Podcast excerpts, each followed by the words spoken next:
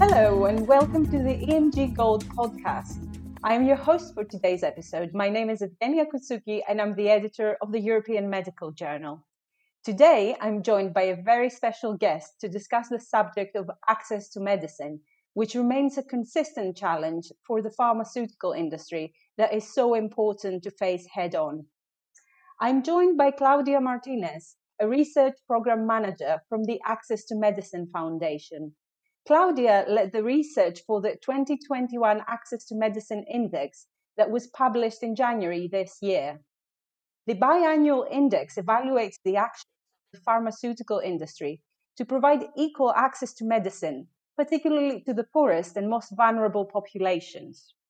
Claudia herself has over 8 years of experience in health policy research. She has contributed to policy that has impacted the healthcare and life sciences community in areas such as artificial intelligence, health and social care, public service reform, and tech regulation. She is also a strong advocate for using the power of data and digital tools to improve the way businesses operate, but also their use in solving societal challenges. So there's bound to be a lot in today's discussion that will grab the interest of our listeners. Welcome, Claudia. It's great to have you with us. Thank you very much. It's my pleasure. First of all, congratulations on the publication of this year's Access to Medicine Index. Could we start with you briefly outlining the goals of the Access to Medicine Foundation and the purpose of the index report? Yeah, absolutely. So the Access to Medicine Foundation is an independent nonprofit organization, and our goal is to stimulate the pharmaceutical industry to essentially do more for people living in low and middle income countries. And we do this through our research programs, but also through direct engagement with companies, investors, and governments. And the program that I lead is the Access to Medicine Index. And what we do is that we track what 20 of the world's largest pharmaceutical companies are doing to improve access to medicine for people living in low and middle income countries. And I would say that there are three key components to the index in my view. So first, it is a ranking. So it allows to compare companies' performances across the different areas that we measure. And by recognizing the top performers and the leaders, there's this element of competition. So we stimulate competition and we push companies to step up their game when it comes to improving access to medicine for people living in these countries. The second point that is quite important is that we highlight concrete opportunities for companies to improve access. So this takes the shape of sort of very tangible, actionable steps that companies can take in order to make their products more accessible, in order to improve their research and development. So these are very concrete and also specific opportunities. And finally, it's not only a tool for companies to compete for the first spot, but it's also a learning tool. So we also share best practices, and this is across all of the companies that we measure. So for example, for 2021, we identified 23 best practices where we see all kinds of approaches from companies planning for access very early on in their R&D processes to companies providing really good examples of initiatives to improve local capacity in low and middle income countries. So I think that all in all is a really important tool to ensure that we really catalyze the change that is needed to improve access and address these gaps for these countries. Thank you. That's really interesting. And can you maybe talk us through the conditions, diseases, and pathogens that the report investigates, and also the methodology that was used for ranking each pharmaceutical company? Yeah, so the index looks at 82 conditions, diseases, and pathogens that create the greatest burden in low and middle income countries. So we include communicable diseases, non-communicable diseases. We also cover neglected tropical diseases. Since 2014, we've been including maternal and neonatal health conditions as well, including contraceptives. And we also cover the priority pathogens that have been prioritized by the World Health Organization. But the way that we do this and the way that we structure the methodology for every index is that for us, it's incredibly important that we build consensus about one, the access gaps and the most pressing needs facing people living in low and middle income countries, but also that we create consensus around where are the areas where we feel that pharmaceutical companies can make the most impact when it comes to expanding access. And every 2 years, we do a review of our methodology, where we do a comprehensive internal assessment of the indicators, the methods, but also we engage with different experts from the global health community, technical experts, international organizations, NGOs, academic institutions, governments, and companies themselves.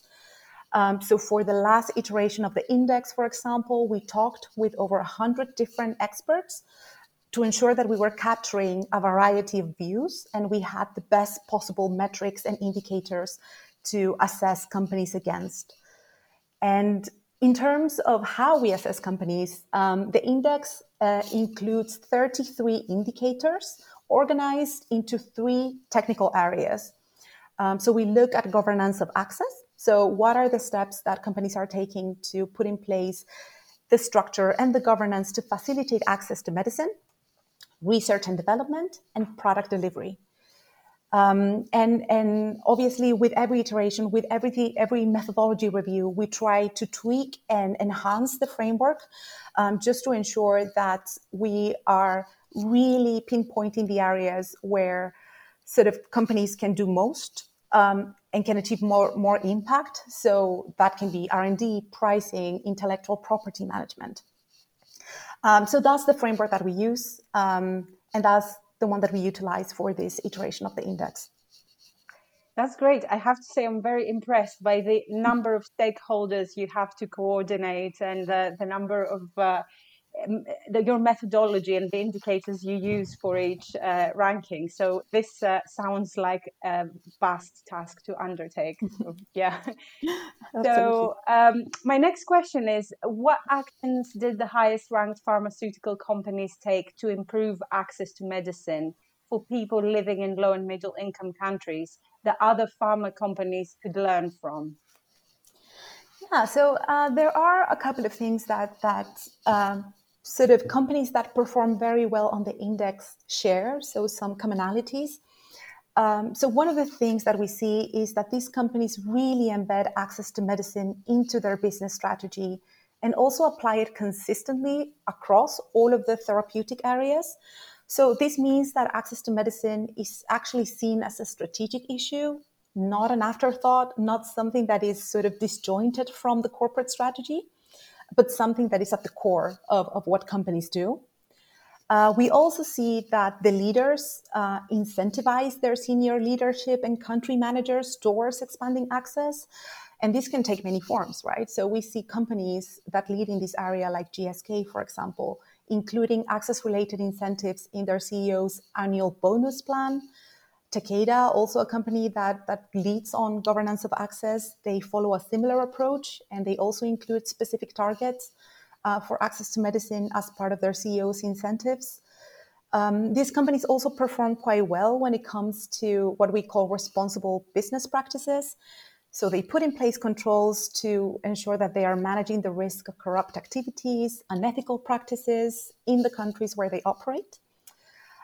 When it comes to research and development, which is the second area that we measure, we find that leaders tend to focus their effort and investment in priority R&D gaps, but also in R&D and research and development, essentially, in projects that can be particularly beneficial for people living in low and middle income countries.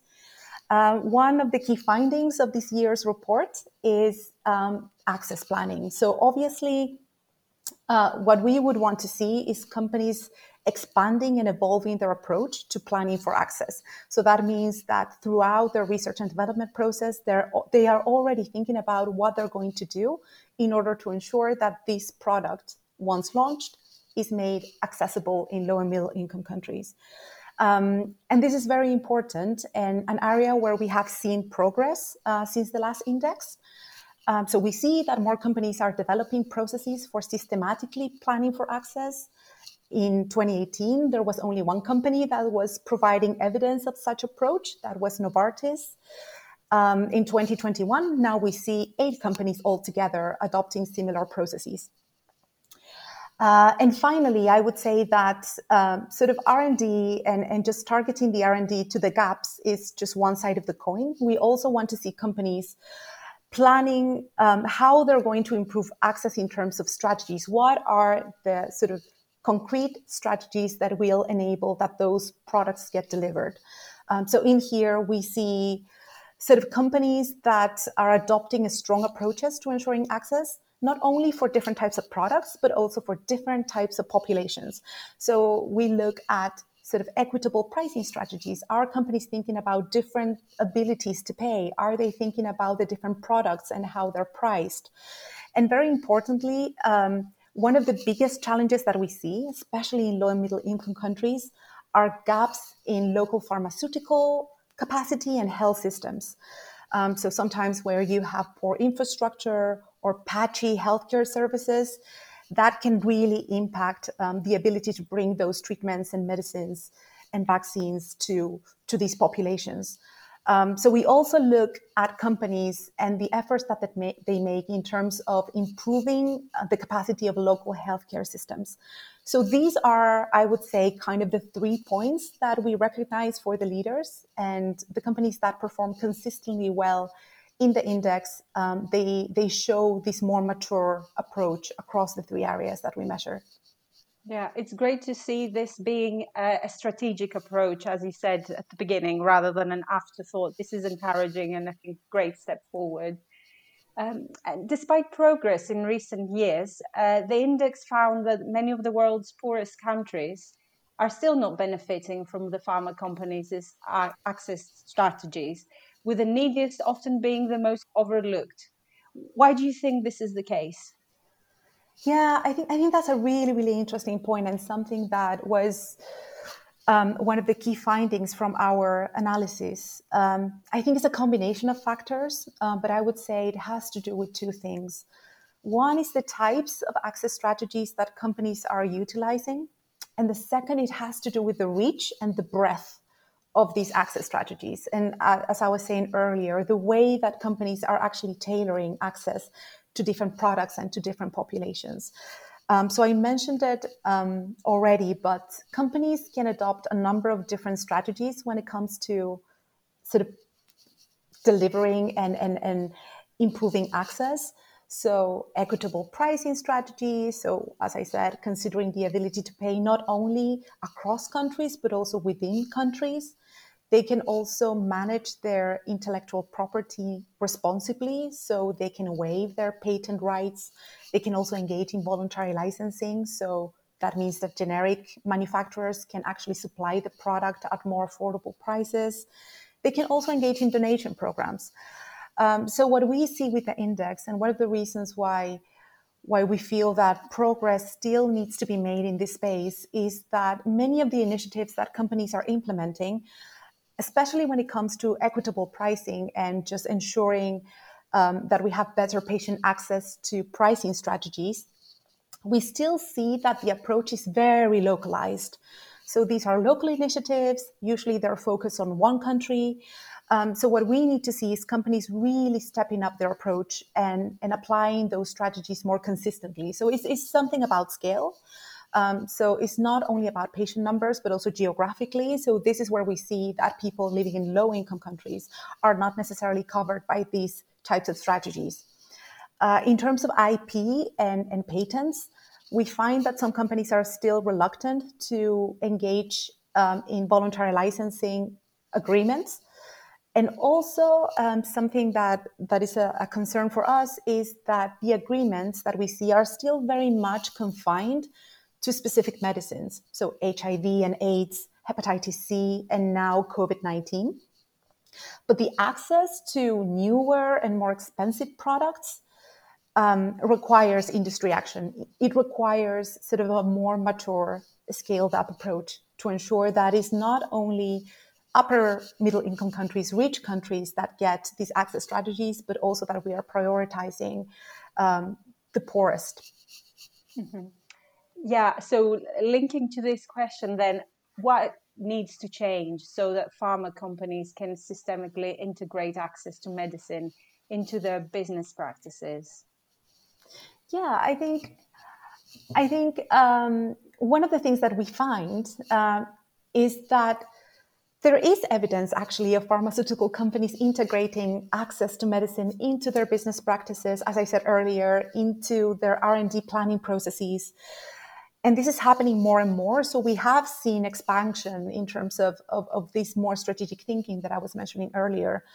But I think the issue is that most of these initiatives are still very much focused on improving access to specific products and only for a few countries.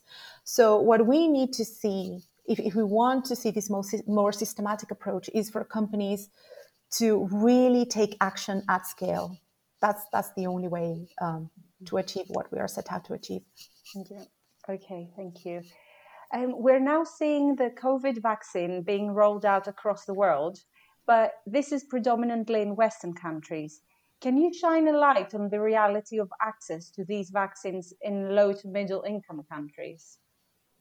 Yeah, so I think the discussion around COVID-19 vaccines is actually quite timely, and it really illustrates sort of the long-standing challenges facing people in low and middle income countries when it comes to access.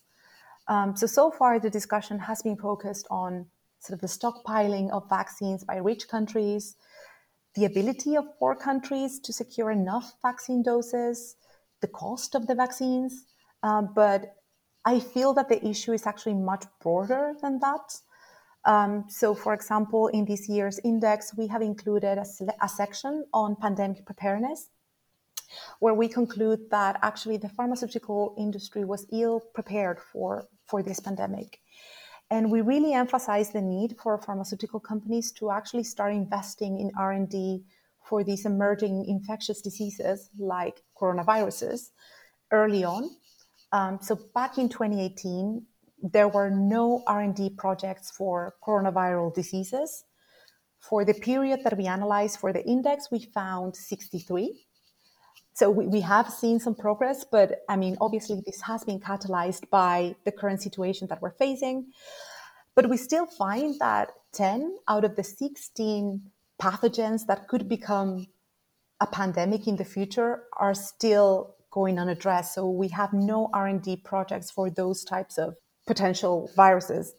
Yeah, so one of the points that we emphasize in the index is that pharmaceutical companies don't really need to wait for the pandemic to emerge in order to take action. So companies can start planning and researching and investing in research and development early on, even before the pandemic strikes.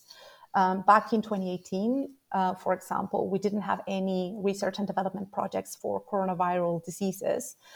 Whereas now for the period we analyze in the index, we found 63 different projects. But still, we still see that many pathogens with epidemic potential, so 10 out of 16, are still going unaddressed, and no company is developing any R&D for these pathogens. And this is something that is very important. And I would say that if we're thinking about sort of access for low and middle income countries, this is sort of the first step that we need to take. And also systematically thinking about access planning and how these sort of projects, when they turn into products, they will be deployed into these countries. The other point that I think is incredibly important for access is how companies are managing their intellectual property rights. So when it comes to patents, for example, companies can enter voluntary licensing, as I said earlier, to enable sort of generic manufacturers to actually boost the supply. We have seen a couple of these agreements for COVID-19. So, for example, AstraZeneca's COVID-19 license with the Serum Institute of India, that's a really good example. But we want to see more of these types of actions of companies sort of proactively engaging, not only in licensing, but also in sharing their IP. And finally, this is not only about having a vaccine. I mean, having a vaccine is sort of the first step, right? But we also need to ensure that we have continuous supply and that we are prepared to deploy the vaccines in these countries. Some of these vaccines are not necessarily suitable for deployment in low and middle income countries for a variety of reasons. So vaccines that might require, I don't know, ultra cold temperatures and storage, or treatments that actually require specific expertise from healthcare professionals in order to be administered. So I think there are many other components that need to be in place. It's not only about the vaccines, it's also about sort of that capacity that actually needs to be put in place for these countries to actually expand the access. And I think the key takeaway for me is that now that we're seeing the more sustained commitment from companies, we need to ensure that this stays in place. So that is not a one-off, it's something that becomes kind of like an everyday, something that stays at the core of the approach that companies are adopting. Yeah, so something positive might come out of this whole pandemic, and that might be that access to medicine is improved worldwide. So you are from Chile, but have just moved to the Netherlands, where access to medicine is based. What is it that you miss most about Chile? And what about the Netherlands has captured you the most so far? That's a really good question. Yeah. I would say that essentially what I miss the most is obviously friends and family. So we're quite far away from Chile here. So I think that's the only and the main thing that I miss. And in terms of the Netherlands, I mean, apart from cheese and coffee, something that has really captured my attention here is the cycling culture and the level of infrastructure around it, and how it's really sort of part of people's DNA. Yeah, I agree with that. It's a great country, the Netherlands. And one day I hope to be able to visit Chile when the pandemic is over. So thank you so much. This report and the work you're doing to bring attention to the challenge of access to medicine is fundamental for access to become a reality for everyone, regardless of socioeconomic status or geographical location. There are signs of progress, but still so much more that the pharmaceutical industry needs to take note of, address, and carry forward to improve access to essential medicines, and most urgently, COVID-19 vaccines. I want to thank you, Claudia, for taking the time out of your day to come onto the podcast and share your findings with me and our audience. And once again, congratulations on the report. Thank you very much.